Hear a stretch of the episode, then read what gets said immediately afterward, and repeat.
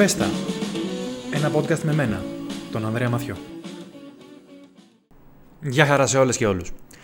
Influencer, cancel culture και γενικότερα όλο, όλος αυτός ο χαμός που γίνεται κυρίαρχα μέσα στα social media, όπου έχουν απολύξεις φυσικά και στα υπόλοιπα ΜΜΕ και στα blogs και στα διάφορα sites και φυσικά στην τηλεόραση, στα ραδιόφωνα και όπου υπάρχει δημόσιος λόγος. Γενικότερα προσπαθώ όλο αυτό το διάστημα να αποκρυπτογραφήσω τι σημαίνει influencer, τι είναι το influencing γενικά σαν, σαν δουλειά, σαν απασχόληση. Τώρα το influencing δεν ξέρω αν είναι ιδιαίτερα δόκιμος όρος να το χρησιμοποιούμε κατά αυτόν τον τρόπο. Θα τον χρησιμοποιήσω και νομίζω ότι καταλαβαίνόμαστε. Ε, πάνω στη συζήτηση και πάνω έτσι στην αναζήτησή μου για να καταλάβω λιγάκι αυτόν τον όρο και πώς προέκυψε και πώς ε, αυτό το πράγμα τέλος πάντων μπορεί και αποδίδει τόσα πολλά χρήματα στους ανθρώπους που αυτοπροσδιορίζονται ή τους προσδιορίζει η κοινωνία ως, ως influencer, κατέληξα στο συμπέρασμα ότι πρέπει το πράγμα μάλλον για να είμαστε πιο ακριβείς και πιο συνεπείς θα πρέπει να το, να το πιάσουμε λιγάκι ετυμολογικά, ενιολογικά. Influencer είναι αυτός ο οποίος έχει μία επιρροή, ασκεί μία επιρροή σε τρίτους έχει μια επιδραστικότητα, είναι μια επιδραστική προσωπικότητα. Είναι ένας επιδραστικός άνθρωπος, είναι ένας άνθρωπος όπου έχει μια τέτοια προσωπικότητα ε, ή έχει μια τέτοια ισχύ όπου μπορεί να επηρεάζει τους γύρω του. Το κομμάτι του influence θεωρώ ότι έχει μια χρειά θετική. Δηλαδή σε επηρεάζω προς μια σωστή κατεύθυνση σε επηρεάζω για να κάνεις καλύτερη τη ζωή σου, για να κάνεις καλύτερη την καθημερινότητά σου, για να γίνεις καλύτερος άνθρωπος. Έτσι τουλάχιστον το αντιμετωπίζω και το αντιλαμβάνομαι εγώ. Μπορεί να κάνω φυσικά λάθος. Προφανώς και ο όρος έχει εκφυλιστεί λιγάκι με τη χρήση ειδικά του Instagram, ας πούμε, που εκεί πέρα ε, είναι το μεγάλο νταραβέρι, αν μπορώ να το πω έτσι. Καθώς θεωρούμε ότι influencer είναι αυτός ο οποίος έχει πολύ κόσμο να τον ακολουθεί. Δηλαδή, αποδίδουμε σε έναν τέτοιον άνθρωπο ε, χαρακτηριστικά ποσοτικά. Όχι στον άνθρωπο, ε, η ισχύ του ε, έχει να κάνει με ποσοτικά χαρακτηριστικά. Η αναγνωρισιμότητά του έχει να κάνει με ποσοτικά χαρακτηριστικά, με το πόσοι άνθρωποι τον ακολουθούν και τον παρακολουθούν. Πράγμα το οποίο για μένα είναι πέρα για πέρα λάθος. Ε, influencer με την έννοια του, του επιδραστικού ανθρώπου μπορεί να είναι ένας γονιός, ένας καλός γονιός, ένας καλός πατέρας, μια καλή μητέρα όπου φροντίζει το παιδί του με ένα τέτοιο τρόπο και το προετοιμάζει αύριο για μια κοινωνία με έναν τρόπο που θα τον καταστήσει, θα καταστήσει μάλλον το παιδί του ένα καλό και δίκαιο άνθρωπο και σωστό άνθρωπο. Influencer μπορεί να είναι ένας δάσκαλος που έχει 20-25 μαθητούδια στην τάξη και κάνει ό,τι μπορεί έτσι ώστε να, να, να είναι παιδαγωγός και όχι απλά ένας δάσκαλος, ένας άνθρωπος που συμπληρώνει α, βιβλία ύλης, ένας άνθρωπος που προσπαθεί να μεταλαμπαδεύσει τη σοφία και την εμπειρία του στα παιδιά, όπως πρέπει να είναι. Influencer μπορεί να είναι ένας προπονητής σε μια ομάδα, α, σε μια ακαδημία, ξέρω εγώ, μπάσκετ ποδοσφαίρου που έχει πιτσιρικαρία και προσπαθεί να τους εμφυσίσει τα καλά της γυμναστικής, την καλή επίδραση που έχει η γυμναστική και το εφαγωνίζεστε και το ομαδικό πνεύμα τέλος πάντων στη ζωή ενός ανθρώπου. Ε, καλός, ε, ε, καλή επιδραστικότητα μπορεί να έχει ένας ιερέας. Και ξέρω ότι εδώ κάνει trigger σε πολύ κόσμο, ο οποίος σέβεται τον άνθρωπο και μεταλαμπαδεύει ορθές εμπειρίες και σωστά διδάγματα σε παιδιά, σε νεαρά παιδιά. Όπως κατά την ίδια στιγμή μπορεί να υπάρχουν άλλου είδους παπάδες που έχουν άλλη εντός πολλών εισαγωγικών επίδραση στα παιδιά και αυτοί οι παπάδες θα έπρεπε να έχουν μια τελείως διαφορετική αντιμετώπιση και από την κοινωνία και από το δικαστικό σύστημα και από τις φυλακές. Και το αφήνουμε εδώ πέρα αυτό το πράγμα. Influencer είναι, ας πούμε, για παράδειγμα, ο Γιάννης Αντεντοκούμπου που έχει 11-12 εκατομμύρια ακολούθους. Ένας άνθρωπος όπου η ιστορία του από μόνη μπορεί να γίνει μια motivational ιστορία, να σε επηρεάσει με έναν καλό τρόπο έτσι ώστε να μην τα παρατάς, να να μην ξεχνάς από πού προέρχεσαι, αλλά και ταυτοχρόνως να μην αφήνεις την προέλευσή σου ε, και το πώς ξεκίνησες να σε πνίξει και να μην σε αφήσει να ανοίξει τα φτερά σου και ταυτοχρόνως είναι ένας άνθρωπος που σιωπηρά έχει βοηθήσει και συνεχίζει και βοηθά πάρα πολύ κόσμο και η μαγκιά του που δεν κάθεται όλα αυτά να τα διατυμπανίζει. Η influencer μπορεί να είναι ένας ε, τεράστιος καλλιτέχνης με τεράστιους στίχους και τεράστιες συνθέσεις όπου έχει συντροφεύσει σε μαύρες στιγμές εφήβους νέους γέρους. Ένας ηθοποιός που έχει α, πάρει ρόλους και τους έχει κάνει δικούς του και έχει επηρεάσει ολόκληρες γενναίες. Ε, για μένα λοιπόν, influencer πρέπει να είναι ένας άνθρωπος κατά τεκμήριο επιτυχημένος σε κάτι. Ένας άνθρωπος που έχει πετύχει κάτι, ένας άνθρωπος που έχει φάει τα μούτρα του 15.000 φορές και έχει πετύχει μια-δυο και έχει όλη την καλή διάθεση και όλη την ανιδιοτέλεια να μοιραστεί μαζί μας με όλο τον υπόλοιπο κόσμο, με τον περίγυρό του που μπορεί να είναι πέντε άτομα ε, ή πέντε εκατομμύρια άτομα, να μεταλαμπαδεύσει τη σοφία του και την εμπειρία του. Ε, πρέπει να είναι ένας άνθρωπος ο οποίος να έχει να επιδείξει ένα έργο ζωής. Πρέπει να είναι ένας άνθρωπος ο οποίος να έχει να επιδείξει κάτι για το οποίο εγώ α, θα, με, θα, με, θα με εντριγκάρει να τον παρακολουθήσω και να ακολουθήσω αυτά που λέει και αυτά που πρεσβεύει. Τώρα, αν βάλετε με το μυαλό σας, όταν λέω Έλληνας influencer, ποια 4-5 ονόματα σας έρχονται ε, αυθόρμητα στο μυαλό σας, θα μου πείτε ότι σε καμία των περιπτώσεων δεν ανταποκρίνονται σε αυτόν τον ορισμό εντός εισαγωγικών, τέλος πάντων που σας έδωσα λίγο νωρίτερα.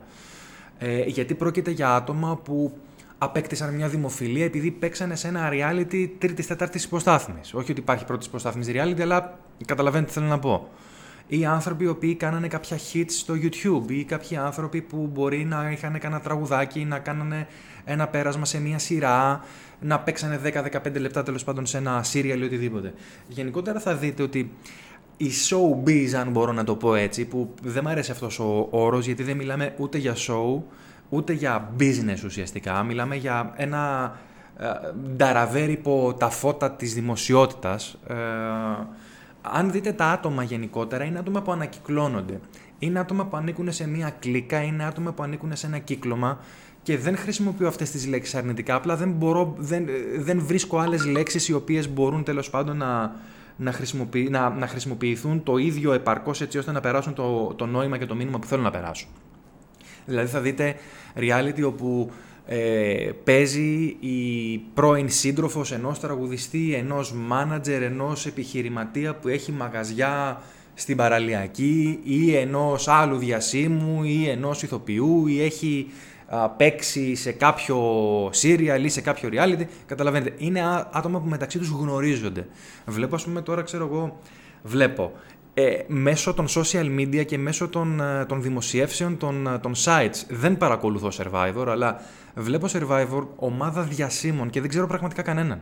Και δεν το παίζω ανώτερος. Δεν γνωρίζω πραγματικά κανέναν. Και επειδή μου την έδωσε και κάθισα και έψαξα να δω τα άτομα αυτά ποια είναι, πραγματικά δεν μιλάμε για ανθρώπους διάσημους. Το ότι κάποιος έπαιξε, ξέρω εγώ, πραγματικά σε. Ε, ότι κάποιος είναι, ξέρω εγώ, ε, ε, σύντροφος κάποιου λίγο πιο γνωστού ή και όχι, που τους έχουν γράψει κάποια περιοδικά ή οτιδήποτε. Αυτό το πράγμα δεν σε κάνει διάσημο. Καλά, εντάξει, για μένα βέβαια δεν υπάρχει Έλληνας διάσημος. Εξαιρώ τον Αντετοκούμπο, τον έχω πάρει τον άνθρωπο σκηνή Κορδόνη, που πραγματικά αυτός είναι διάσημος. Έλληνας διάσημος δεν υπάρχει. Είναι ελάχιστοι Έλληνες οι διάσημοι. Διάσημος σημαίνει κάποιος ο οποίος αποτελεί σήμα, αποτελεί σύμβολο, που τον ξέρουν όλοι. Άμα σε ξέρουν 5-10 ή άμα σε ξέρει απλά ένα κύκλωμα ή ένας κύκλος, ε, δεν λέει κάτι. Dancing with the Stars, ας πούμε, ξέρω εγώ, και ε, χορεύαν άνθρωποι οι οποίοι έχουν παίξει σε ένα reality μαγειρικής ή έχουν κάνει, ξέρω εγώ, μία εμφάνιση εδώ, μία άλλη σκόρπια εμφάνιση παραπέρα, μία άλλη παρα σκόρπια εμφάνιση από εκεί. Και όσο λένε διάσημο, όχι, δεν είσαι διάσημος. Απλά έτυχε κάποια στιγμή να έχεις τα φώτα της δημοσιότητας πάνω σου. Τέλος πάντων. Αυτά τα άτομα λοιπόν δεν ανταποκρίνονται στον ορισμό εντός εισαγωγικών, ξαναλέω, που έδωσα για τον influencer. Είναι άνθρωποι που δεν έχουν να επιδείξουν κάτι στο βιογραφικό τους.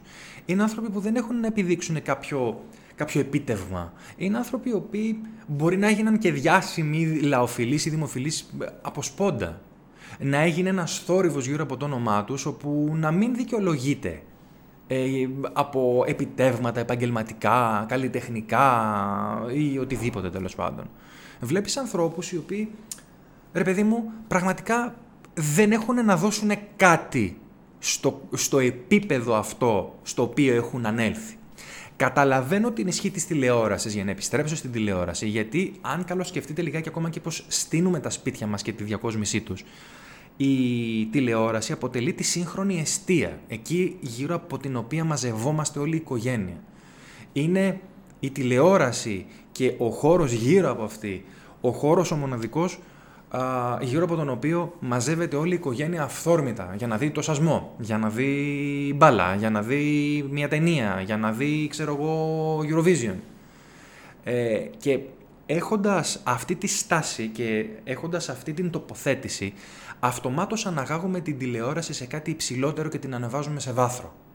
Ταυτοχρόνως και τα άτομα και οι περιπτώσεις και τα γεγονότα που προβάλλονται μέσα σε, αυτήν, σε αυτό το κουτί αναγάγονται μοιραία και αυτά σε ένα άλλο επίπεδο. Ανεβαίνουν και αυτά σε ένα άλλο βάθρο. Ταυτοχρόνως δημιουργείται τεχνιέντος μία απόσταση ότι αυτός που είναι στην τηλεόραση είναι άξιος γιατί μπαίνει στο σπίτι μου και μπαίνει και στα σπίτια όλων, είναι διάσημος και ταυτόχρονα επειδή μπαίνει στο σπίτι μου, έτσι το θεωρώ και έτσι το, έτσι το νιώθω, δεν ισχύει, δεν μπαίνει στο σπίτι μου, επειδή όμως νιώθω και καταλαβαίνω ότι μπαίνει στο σπίτι μου, και αυτό συνέβαινε ιδιαίτερα παλαιότερα που δεν ήταν οι διασημότητες εντός ή εκτός αγωγών τόσο προσιτές όσο σήμερα, ή δεν ήταν τόσο πολύ διάσημοι όσο σήμερα. Τους βλέπαμε τους διασύμου μόνο στο θέατρο, αν πηγαίναμε να δούμε ηθοποιούς, ή στα μπουζούκια. Διαφορετικά δεν τους βλέπαμε να, να κυκλοφορούν δεξιά-αριστερά ανάμεσά μας. Ε, τους αναγάγουμε και τους ίδιους ανθρώπους σε βάθρο και ταυτοχρόνως πέραν του βάθρου που έλεγα πριν, νιώθουμε και μια ψευδεπίγραφη οικειότητα. Κρατήστε την αυτή την οικειότητα. Ε, δεν χρειάζεται να σας δώσω παραδείγματα. Άνθρωποι που έχουν παίξει σε Σύρια, άνθρωποι που δεν έχουν ε, βιογραφικό για να πολιτευτούν, πολιτεύονται μόνο και μόνο επειδή έχουν, έχουν βγει στην τηλεόραση. Μας έχουν κυβερνήσει και μας κυβερνούν άνθρωποι οι οποίοι είναι βασικά τηλεπερσόνες.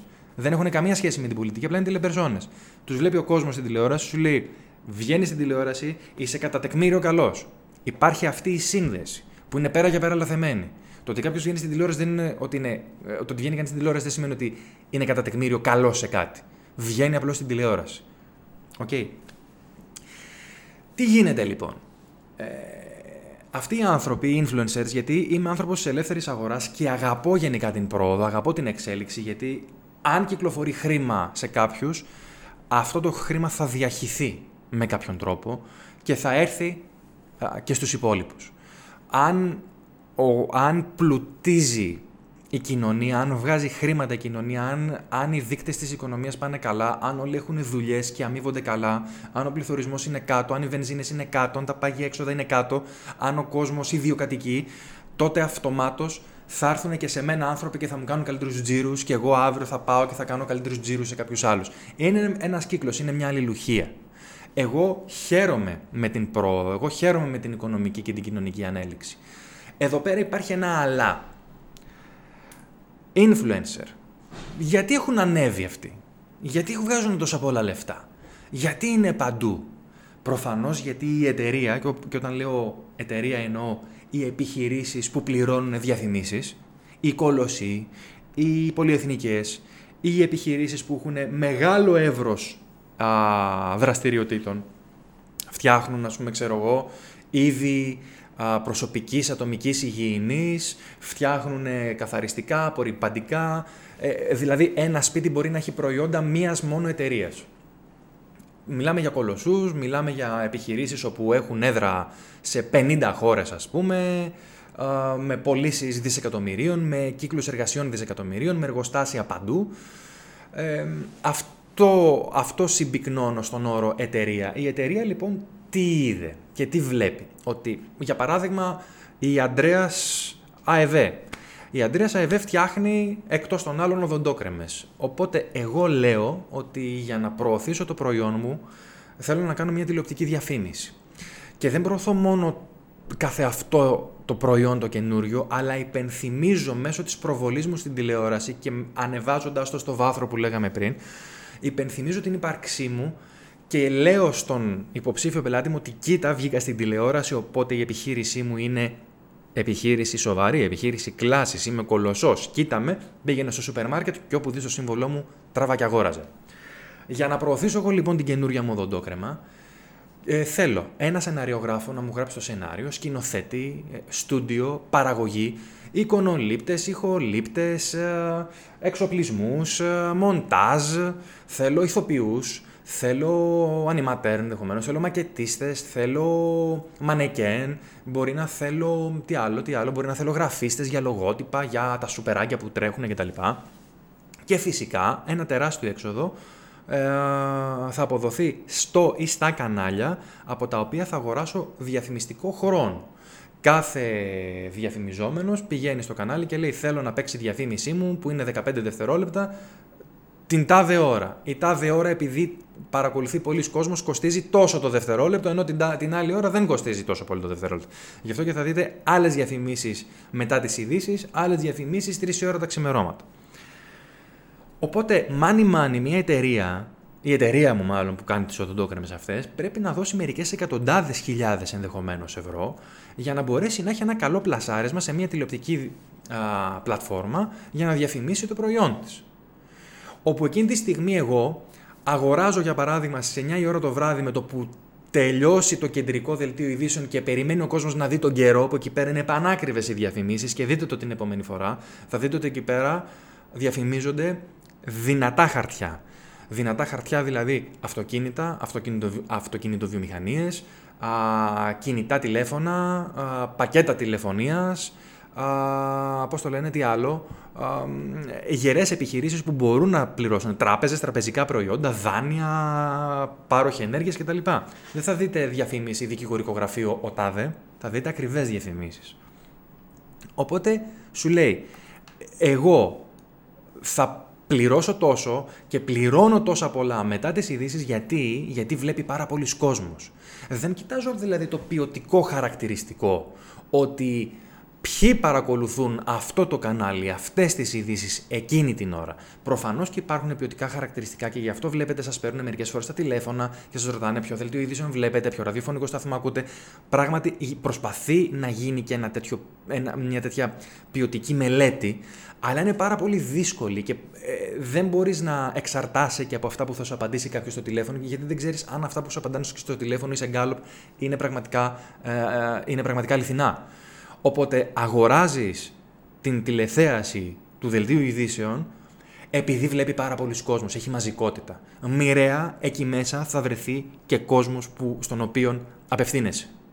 Ποσοτικά δηλαδή. Είναι πολλοί, άρα κάποιοι σίγουρα θα είναι και αυτοί στους οποίους απευθύνομαι.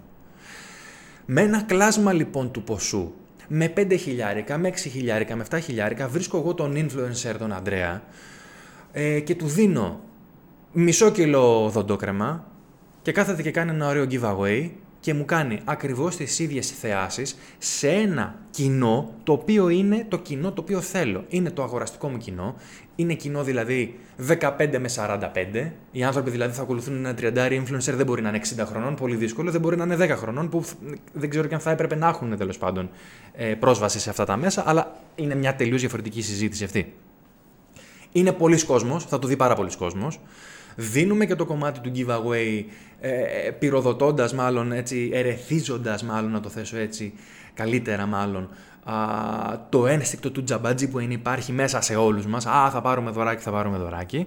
Οπότε γίνεται μια τρομακτική διαφήμιση με ένα κλάσμα του ποσού που θα έδινε κανείς στην τηλεόραση. Θα βάλει τελικά και στην τηλεόραση, αλλά θα πάει πολύ οικονομικότερα γιατί έχει κάνει μια διαφήμιση άλλη που θα της αποδώσει εξίσου καλά με αυτό που θα της απέδιδε μια διαφήμιση πολύ πιο ακριβή στην τηλεόραση.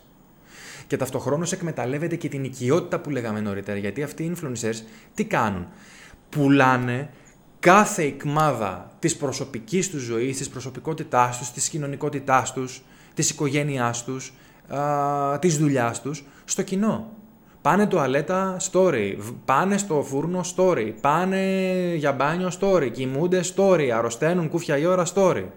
Οπότε εκεί πέρα τι κάνεις, τι, τι, τι συμβαίνει, δημιουργείται αυτή η ψευδεπίγραφη αίσθηση οικειότητας με τον απέναντί σου, που δεν καταλαβαίνεις εκείνη τη στιγμή ότι αυτός πουλάει τη στιγμή του για αυτόν τον λόγο, για να νιώσεις μαζί του οικειότητα. Δεν καταλαβαίνεις ότι εκείνη τη στιγμή βλέπεις μια περσόνα. Αυτό που βλέπετε από τους influencers, από τον, τον, από, το, από τον οποιονδήποτε ε, έχει μια δημόσια εικόνα, πουλάει μια δημόσια εικόνα, είναι η περσόνα που υιοθετεί και όχι η προσωπικότητά του. Πρέπει να το έχετε κατά νου αυτό για να μην μπερδεύουμε το μαγαζί με την προσωπικότητα, με την προσωπική ζωή. Οπότε, είναι πολύ εύκολο, πολύ πιο εύκολο και το έμαθα στο εμπόριο αρκετά νωρίς αυτό το πράγμα, το ότι όταν έχεις reference, όταν έχεις αναφορές για κάποιον επαγγελματία, για κάποιο μαγαζί, είναι πολύ πιο εύκολο να απευθυνθείς σε αυτόν από ότι να, πηγα... να πας κάπου στα τυφλά. Ε, ε, ρε εσύ αδερφέ, ε, με πονάει το δόντι μου, ξέρεις ένα καλό δοντίατρο. Ρε εσύ φίλε, θέλω να κάνω μια μεταβίβαση, έχεις κανένα καλό δικηγόρο; Ρε εσύ ξέρω εγώ θέλω ένα καλό ηλεκτρολόγο, έχεις να μου συστήσεις κανένα. Ακριβώς αυτό συμβαίνει και με τους influencers. Ε, ξέρεις καμιά καλή δοντόβουρτσα. Α, ορίστε, ναι. Ο influencer που τον αγαπάω και με αγαπάει και μου δείχνει τη ζωή του και μου δείχνει το παιδί του και μου δείχνει το σκυλί του και μου δείχνει το βρακί του. Οικειότητα. Πουλιέται αυτή η οικειότητα. Και πουλιέται ακριβά. Και αυτοί οι άνθρωποι κάνουν μια δουλίτσα 2, 3, 5 το μήνα και βγάζουν όσα βγάζει ένας υψηλόμισθο ε, απόφυτος ε, ΑΕΗ με, πώς τα λένε, με, μπορεί και με masters και, και, και με δεν ξέρω και εγώ τι άλλες δεξιότητες σε δύο και σε τρία χρόνια. Και γιατί λοιπόν υπάρχει αυτό το canceling, υπάρχει αυτό το canceling για, για ένα πάρα πολύ βασικό λόγο. Γιατί αυτούς τους ανθρώπους, καλώς ή κακώς, όλοι οι υπόλοιποι τους περιμένουμε στη γωνία. Δεν ξέρω αν θα το πω ζήλια ή αν θα το πω, πώς να το πω, ε, αίσθημα δικαίωσης όταν βλέπουμε έναν άνθρωπο σαν αυτούς να πέφτει. Γιατί το νιώθεις αυτό; Γιατί βλέπεις ανθρώπους οι οποίοι αποκτούν μία ισχύ δυσανάλογη από την ποιότητά τους. Βλέπεις ανθρώπους οι οποίοι δεν μπορούν να αρθρώσουν μια πρόταση, δεν μπορούν να βάλουν υποκείμενο ρήμα αντικείμενο, ανεβάζουν stories με 5.000 ορθογραφικά. Έχουν ένα λόγο ο οποίος είναι, δεν θα πω κατάπτυστος, θα πω ότι είναι, ελέγχεται.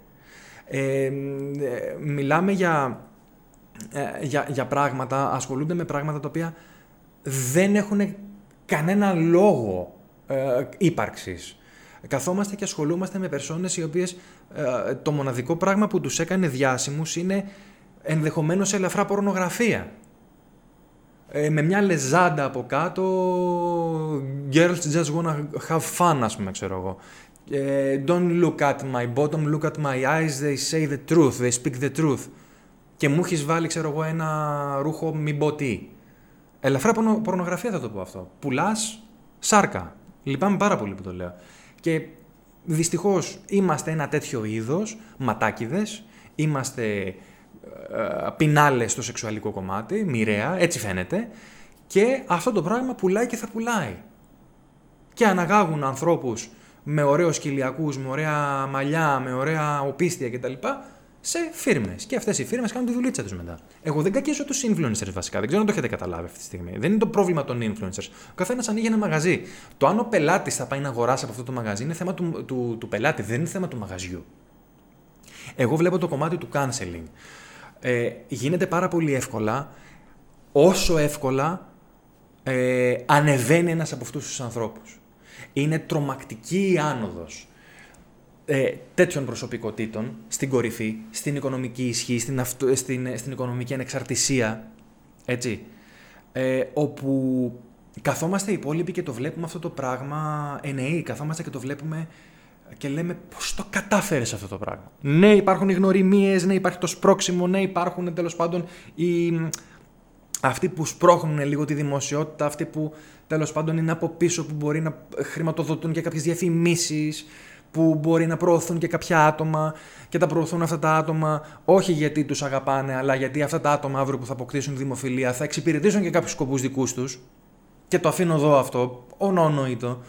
Αλλά και πάλι μιλάμε για μια δυσανάλογη αύξηση, για έναν δυσανάλογο πλουτισμό.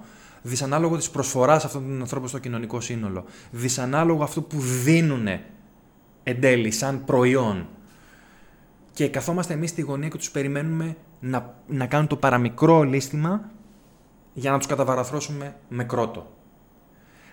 Όταν αισθάνεσαι αδικία και βλέπεις αυτόν που θεωρείς ότι σε έχει αδικήσει, που σου κουνάει το δάχτυλο, κοίτα πώς τα κατάφερα κτλ. Και, και τον βλέπεις να κάνει το παραμικρό λίστημα, τον περιμένεις στη γωνία για να τον πατήσεις. Είναι η φύση του ανθρώπου. Δεν θα πω αν είναι σωστό ή λάθος. Είναι η φύση του ανθρώπου. Το σωστό είναι να μην επιτρέπεις σε τέτοιους ανθρώπους να φτάνουν στην κορυφή. Να μην αφήνεις καινού περιεχομένου ανθρώπους να ανεβαίνουν στην κορυφή. Γιατί δεν έχουν πραγματικά να δώσουν τίποτα. Αν έχουν να δώσουν παραδείγματα και αν έχουν να ασκήσουν επίδραση και επιρροή, αυτή η επίδραση και επιρροή είναι κακή. Προσπαθούσαν τώρα να σώσουν λίγο τα τομάρια τους κάποιοι και βγαίνανε και, και μιλούσαν σαν, ε, με, με οχετούς. Εξα, εξαπολύανε οχε, οχετούς. Εξαπολύανε κατάρες, μπινελίκια. Ε, μιλούσαν με έναν τρόπο απίστευτο. Και λέω αυτοί οι άνθρωποι Αυτούς τους ανθρώπους τους βάζουν στην τηλεόραση, αυτούς τους ανθρώπους τους δίνουν εκπομπές, σε αυτούς τους ανθρώπους έρχονται ε, πολυεθνικές εταιρείες και τους κάνουν brand ambassadors. Και είναι αυταπόδεικτο ότι οι εταιρείες δεν, δεν απασχολούνται, ε, δεν τους ενδιαφέρει μάλλον το αν κανείς είναι άξιος να πρεσβεύει την εταιρεία τους. Αρκεί να έχει πολύ, πολύ κόσμο να τους ακολουθεί. Είχε γίνει πρόσφατα ένα μπάχαλο με έναν από αυτούς τους influencers που είχαν, είχε παίξει σε ένα reality χορού. Έγινε φίρμα, τσίμπησε 200.000 ε, followers. Ένας άνθρωπος ο οποίος ε, έχει καταγγελίε στην πλάτη του για κακοποιητικές συμπεριφορές κτλ. Έτσι. Αυτά από το ένα αυτάκι έμπαινε στην εταιρεία, από το άλλο αυτάκι έβγαινε στην εταιρεία. Ε, και τελικά έγινε ένα σούσουρο με μια μπουρδα που έκανε αυτός ο άνθρωπος, με, με ένα τελείως ρατσιστικό σχόλιο που έκανε για έναν άλλον άνθρωπο. Ένας άνθρωπος που αυτός και αν δεν έπρεπε τέλος πάντων ας πούμε, να, ε, να, να κάνει τέτοιου είδους σχόλια, γιατί έχει δεχτεί στο πετσί του τον ρατσισμό. Και βγήκε η εταιρεία και είπε μόνο τότε όταν έγινε σούσουρο αποσύρω την, uh, τη χορηγία μου, αποσύρω τέλος πάντων τον τίτλο του brand ambassador στο συγκεκριμένο. Αν δεν γινόταν αυτό, δεν τους ένοιαζε τίποτα. Ε, Απλώς θα έχανε σελεοφιλία. Έκλεισε το προφίλ του και σου λέει τι θα κάθομαι εγώ να τον πληρώνω για να μην κάνει τίποτα. Δεν τους ενδιαφέρει, τους ενδιαφέρει το ποσοτικό. Ό,τι τσιμπήσουμε. Γιατί δύο χιλιαρικάκια που θα του δώσουν, τρία χιλιαρικάκια που θα του δώσουν, αυτόν, αυτόν θα τον κάνουν βασιλιά και, αυ, και για αυτούς και για τις εταιρείες και για την εταιρεία. Τα δύο και τα τρία χιλιάρικα είναι σαν να λέω εγώ ε, σε αυτόν που μου έφερε τα σουβλάκια πριν που κάνανε ξέρω εγώ 7-8 ευρώ μαζί με την Coca-Cola να σου πω ε, μη μου δώσεις ρε στα 2 ευρώ, δώσε μου ένα. Κράτα ένα ευρώ, ξέρω εγώ, για πάρτι σου να πιεις ένα καφέ να με θυμάσαι. Αυτοί οι άνθρωποι, μην έχοντας το επίπεδο της καλλιέργειας, της μόρφωσης και της προσωπικής εσωτερικής δουλειάς που πρέπει να κάνει ένας άνθρωπος για να μπορέσει να δεχθεί και να υποδεχθεί και να αφομοιώσει τη δημοφιλία, τη δημοσιότητα και, και, και το πρεστίζ αυτό, στην πρώτη στραβή πέφτουν. Όταν δεν έχεις την ποιότητα να μπορέσεις σαν άνθρωπος να, να αφομοιώσεις αυτό που σου συμβαίνει και νομίζεις ότι το δικαιούσε και σου ήρθε επειδή το σύμπαν είπε έλα μεγάλε πάρε τη δημοσιότητα, πάρε τα λεφτά, τα αξίζεις και οι άλλοι είναι ηλίθιοι, οι άλλοι είναι ηλίθιοι, εσύ είσαι ο φανταστικός, οι άλλοι είναι ηλίθιοι, τότε δεν θα μπορέσεις ούτε να αφομοιώσεις, ούτε να υπεραμεινθείς για τον εαυτό σου, ούτε θα μπορέσεις να αρθρώσεις μια κανονική κουβέντα ούτε θα μπορέσεις να ζητήσεις συγγνώμη όταν όλοι Όταν όλη σου η ζωή, όταν όλη σου η δουλειά περιστρέφεται γύρω από το να α, κρατάς και να τραβάς στιγμιότυπα τη ζωή σου ανα πάσα στιγμή και ώρα, μοιραία κάποια στιγμή στη ζωή σου θα υπάρξεις και μαλάκας, θα υπάρξεις και άδικος, θα υπάρξεις και επιθετικός. Όλοι οι άνθρωποι έχουμε κακές στιγμές κάποια στιγμή στη ζωή μας ο κόσμος να ξέρετε, εσείς που είστε influencers, περιμένει αυτή τη στιγμή για να σας ρίξει. Όχι τόσο πολύ γιατί σας ζηλεύει. Εγώ θέλω να είμαι ειλικρινής, είμαι 37 χρονών άνθρωπος, ας πούμε. Δεν ζηλεύω τα άτομα, ζηλεύω την άνεση, ρε παιδάκι μου. Ζηλεύω το ότι εγώ κάθομαι από το πρωί μέχρι το βράδυ, ας πούμε, ξέρω εγώ, για να, ε, για να αγοράσω εντός εισαγωγικών μια αξιοπρέπεια για μένα και για την οικογένειά μου.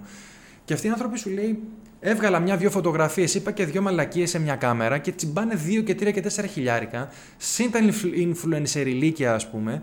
Ε, συν ε, χορηγίες, συν πάρε το αυτοκίνητο, συν μείνε στο σπίτι αυτό, συν κάνε τζάμπα διακοπές, συν, συν, συν. Και λέω, ξέρεις κάτι, τι ωραία ζωή που κάνετε, ρε κερατάδες. Τι ωραία ζωή που κάνετε. Αλλά δυστυχώς δεν μπορούν αυτοί οι άνθρωποι να τη διαχειριστούν αυτή τη ζωή. Δεν μπορούν να τη διαχειριστούν γιατί δεν έχουν δουλέψει με τον εαυτό τους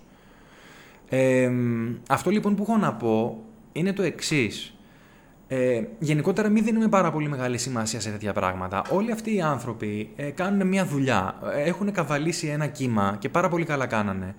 Ε, μάθανε ότι υπάρχει ένας τρόπος να βγαίνουν χρήματα διαφορετικός. Το μάθανε πριν από εμάς, τους τον υπέδειξαν. Τους τον υπέδειξαν άνθρωποι οι οποίοι έχουν δύναμη και γνώσεις και πληροφορίες και τους έκαναν αυτό που είναι σήμερα έτσι ώστε αύριο να εκμεταλλευτούν την εικόνα και τη δημοφιλία τους για να προχωρήσουν και να, α, και να, και να υλοποιήσουν ειδικού τους στόχους, δεν μπορώ να γνωρίζω. Δεν μπορώ να το γνωρίζω αυτό το πράγμα. Προφανώς και υπάρχουν εταιρείες που διαχειρίζονται influencers και το ξέρουμε όλοι, δεν είναι κρυφό. Έτσι. Ε, αυτό που έχω να πω είναι στο κοινό, είναι για το κοινό μάλλον.